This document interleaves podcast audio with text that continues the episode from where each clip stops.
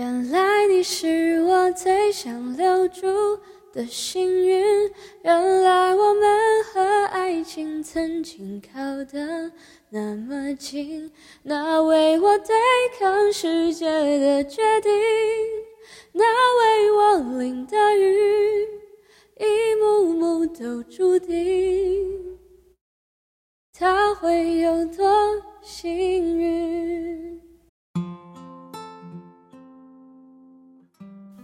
大家好，欢迎回到 Old Chinese，我是阿水。今天我们继续来聊聊那些受欢迎的孩子们。每当我们提到学校里那些叱咤风云的人，总会觉得有一些刻板印象，觉得他们可能是恃强凌弱的校园恶霸，外貌出众的俊男美女，觉得他们无心学习却备受欢迎和追捧。但是在现实生活中，人都是很复杂和多面的，有时候并没有这么明显的分界线。又或许我们的刻板印象本来也是错的。今天我们就来聊一聊成绩好和受欢迎是否有冲突这个话题吧。在学校里，如果有一些人表现出特别社会、成熟或者比较注重打扮，他们往往会被老师认为是不认真学习的表现。这个时候，老师就会来劝告或者批评，教导他们要把心思放在学习上。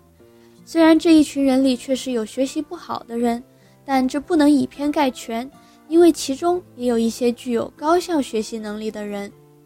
其实，据我的观察，那些受欢迎的人都有很强的社交能力，也就是主动与他人交流和管理人际关系网的能力。只不过在学校时，这些软实力的重要性会被以成绩为中心的应试教育给忽略和掩盖了。包括对外表的关注和在意，其实反映的都是很重要的个人形象管理意识。这些对细节的注重，会在社交中潜移默化地影响周围人对他们的印象和感觉，从而在人群中慢慢树立起威信。在职场中也是如此，一个注重细节、能够和他人进行高效良好的沟通，并且能够多重任务同时处理的人。他们的业务能力也不会太差，所以这些在人群中受欢迎的孩子们，不仅综合能力很强，在学习能力方面也不错。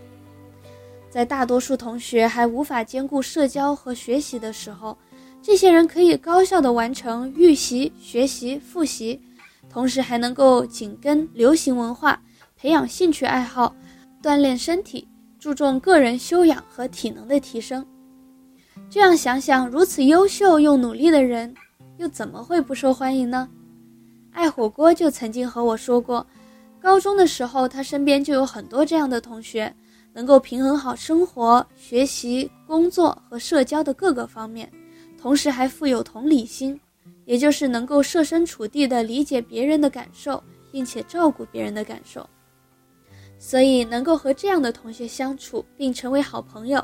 其实他们给我们带来的正面影响和能量只多不少，当然这些都是我从自身经历出发得出来的想法，不知道你认不认同我的观点呢？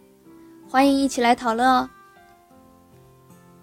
好的，那我们来学习一下今天的单词和短语。首先是刻板印象，刻板印象，stereotype，刻板印象。主要指的是人们对某个事物或者人形成了一些固定概括的看法，认为这个事实和整体都具有该特征，而忽视了这个群体中的个体差异。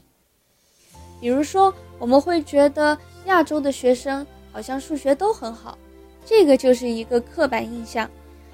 刻板印象。第二，恃强凌弱。恃强凌弱。Use one's strength to bully the weak。恃强凌弱就是依仗自己的能力很强大来欺负弱小的人。恃强凌弱。第三，以偏概全。以偏概全，overgeneralization，halo effect。以偏概全就是用片面的观点来看待整体的问题。以偏概全。第四，个人形象。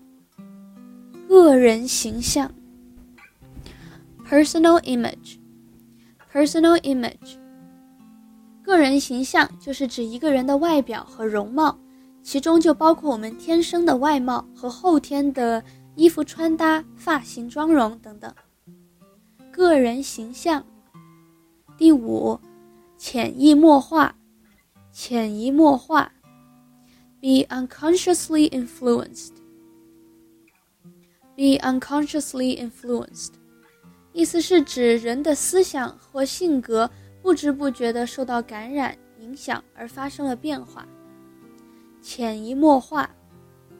第六，预习，preview，预习，预习就是学生们事先自学一下老师将要讲授的功课，预习。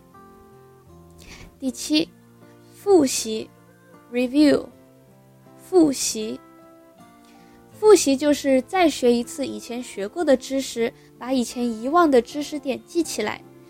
通过重复学学过的东西，让我们增加对知识点的印象。复习。最后是同理心。同理心，empathy。同理心也就是将心比心，能够把自己放在对方的角度。来感受对方的感受，就称作为同理心。